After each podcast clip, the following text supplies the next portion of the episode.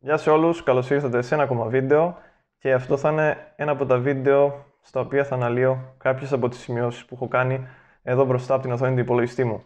Ε, θα έχει κυρίως να κάνει με, με το πώς μπορείς να προσαρμοστείς σε καταστάσεις και να πάρεις όλα τα πράγματα από το περίγυρό σου, από το περιβάλλον, από τη ζωή σου και να τα χρησιμοποιήσεις έτσι ώστε προς όφελός σου βασικά. Και ας ξεκινήσουμε. Πριν όμως ξεκινήσουμε με την ουσία του βίντεο, μπορείτε να κάνετε ένα like, μια κοινοποίηση, μια εγγραφή αν έρχεστε για πρώτη φορά. Βοηθάνε πάρα πολύ στην ανάπτυξη του καναλιού και επίσης μου δίνουν και στήριξη για να συνεχίζω αυτά τα βίντεο.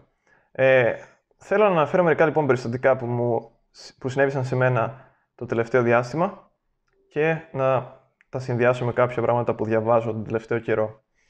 Ε, λοιπόν, το νούμερο είναι, είναι ότι πρέπει να αλλάξεις το σκεπτικό σου άμα θέλεις να, ας πούμε, να να ζήσεις τη ζωή σου ε, σε μια κατάσταση όπου δεν θα σου λείπουν πράγματα και δεν θα μετανιώνεις. Μου τύχε λοιπόν ένα περιστατικό που επισκέφτηκα πριν από λίγο καιρό ένα φίλο μου και μου έδειξε την περιοχή που ζει, που ήταν μια πολύ ωραία περιοχή, επί τη ευκαιρία, και μου γνώρισε και κάποιους ανθρώπους με τους οποίους συναστρέφεται καθημερινά. Από, με τον ένα ή τον άλλο τρόπο η συζήτηση πήγε στο πολιτικό μεταξύ αυτών των δύο, με μένα να παρατηρώ κυρίως αυτά που λέγονται καθώς δεν ήθελα να διακόψω.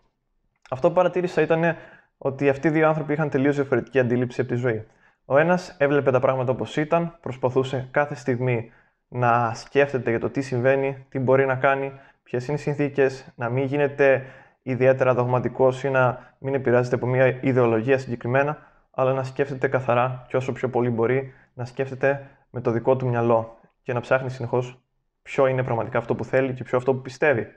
Θεωρώ ότι αυτό είναι ένα τεράστιο πρόβλημα σήμερα ότι με τόσο πολλά που ακούμε και με τόσα πολλά που εκπαιδευόμαστε να ακούμε, το, το αυτί μας, ε, ακόμα και να ακούει τα ίδια λόγια, τα αντιλαμβάνεται διαφορετικά. Ο άλλος άνθρωπος λοιπόν είχε για κάθε τι που άκουγε, για κάθε τι που ζούσε, τα περνούσε από ένα ιδεολογικό φίλτρο.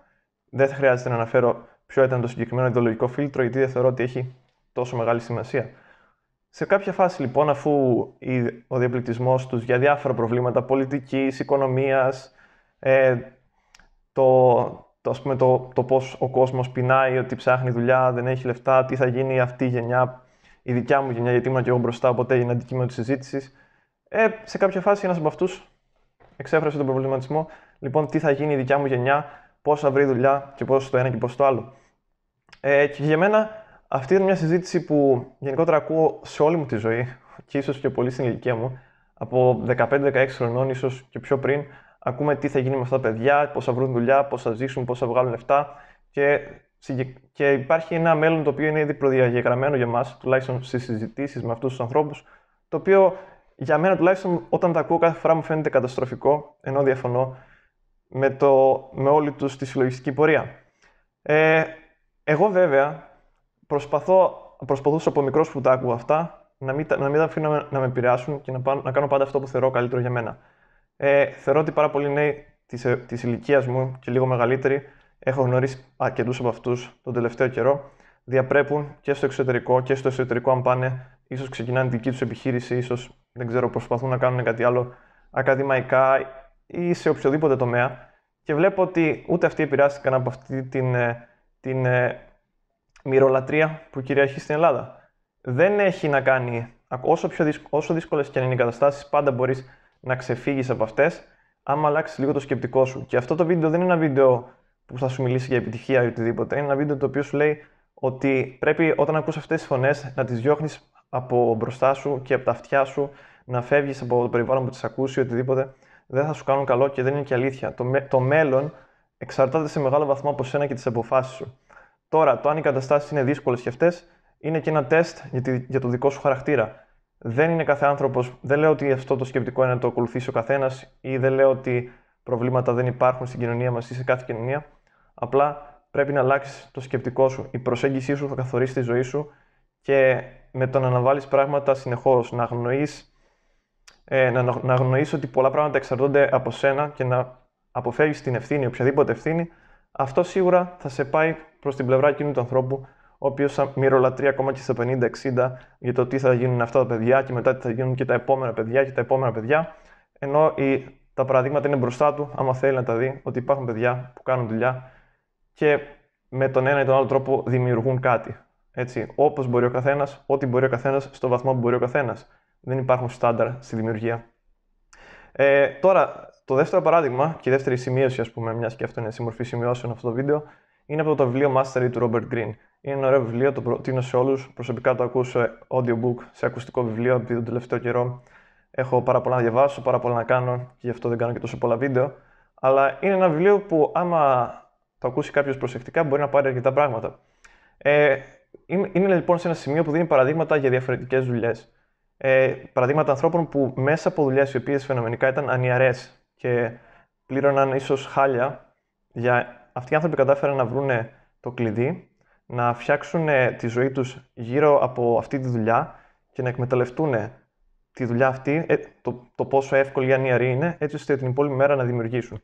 Για παράδειγμα, σε μια δουλειά η οποία είναι εύκολη και βλέπεις ότι όλοι οι υπόλοιποι 7-8 ώρες κολυσιεργούν και κάνουν με το ζόρι δουλειά, εσύ άμα κάνεις σε 2-3 ώρες δουλειά και τις υπόλοιπες ώρες τις αφιερώνεις στο να κάνεις κάτι για σένα, δικό σου, ένα δικό σου project, μια δικιά σου ιδέα να την αναπτύσσεις, να γράψει ένα βιβλίο, ε, να γράψεις ένα βιβλίο, να το μοιραστείς με τον κόσμο, ίσως πουλήσεις, ίσως όχι. Αλλά είναι και αυτό μια προσπάθεια. Έτσι, βλέπεις περίπου που στέκεσαι, ίσως σχεδιάζεις ένα επόμενο επιχειρηματικό σου εγχείρημα. σω μπορείς να κάνεις οτιδήποτε, ίσως σχεδιάζεις ακόμα και τις διακοπές σου ή πώς να περάσεις την επόμενη μέρα έτσι ώστε να την ευχαριστηθείς, άμα είναι αυτό που θέλεις. Δεν είναι απαραίτητο ότι σε κάθε στιγμή θα πρέπει να μιζεριάζει μαζί με τους υπόλοιπους ή να κολλησιεργεί μαζί με τους υπόλοιπους ή να γκρινιάζεις μαζί με τους υπόλοιπους. Ο άνθρωπος γενικά έχει μια τάση να το κάνει αυτό, οπότε άμα καταφέρεις να γλιτώσεις από, από αυτή τη λούπα, από αυτό το συνεχόμενο ε, φαύλο κύκλο, θα, σίγουρα θα υπάρξει μια διαφορά στη ζωή σου και θα διαφοροποιηθείς και από τους υπόλοιπους. Ε, και αυτό με οδηγεί στο τρίτο συμπέρασμα, στην τρίτη σημείωση, στην τρίτη ιδέα, ότι γενικότερα πρέπει να αναπτύξεις τη φιλοσοφία σου ενάντια στην οχλοβοή.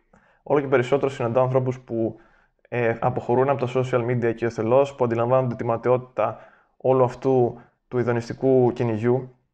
Έτσι, γιατί υπάρχουν, υπάρχουν περιπτώσεις και σε μένα το έχω παρατηρήσει που άλλες φορές με, με απορρόφησαν στη ζωή μου περισσότερο τα κοινωνικά δίκτυα.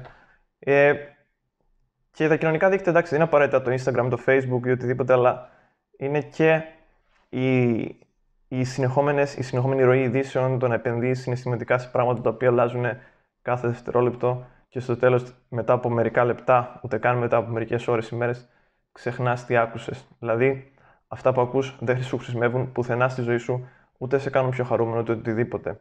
Βέβαια, δεν θέλω να, να γίνω σαν το άλλο άκρο που λέει ότι δεν πρέπει να ξέρεις τι συμβαίνει στον κόσμο. Έτσι, τελείως ενάντια σε αυτό είμαι. Αλλά πρέπει να αναπτύξεις ένα φίλτρο.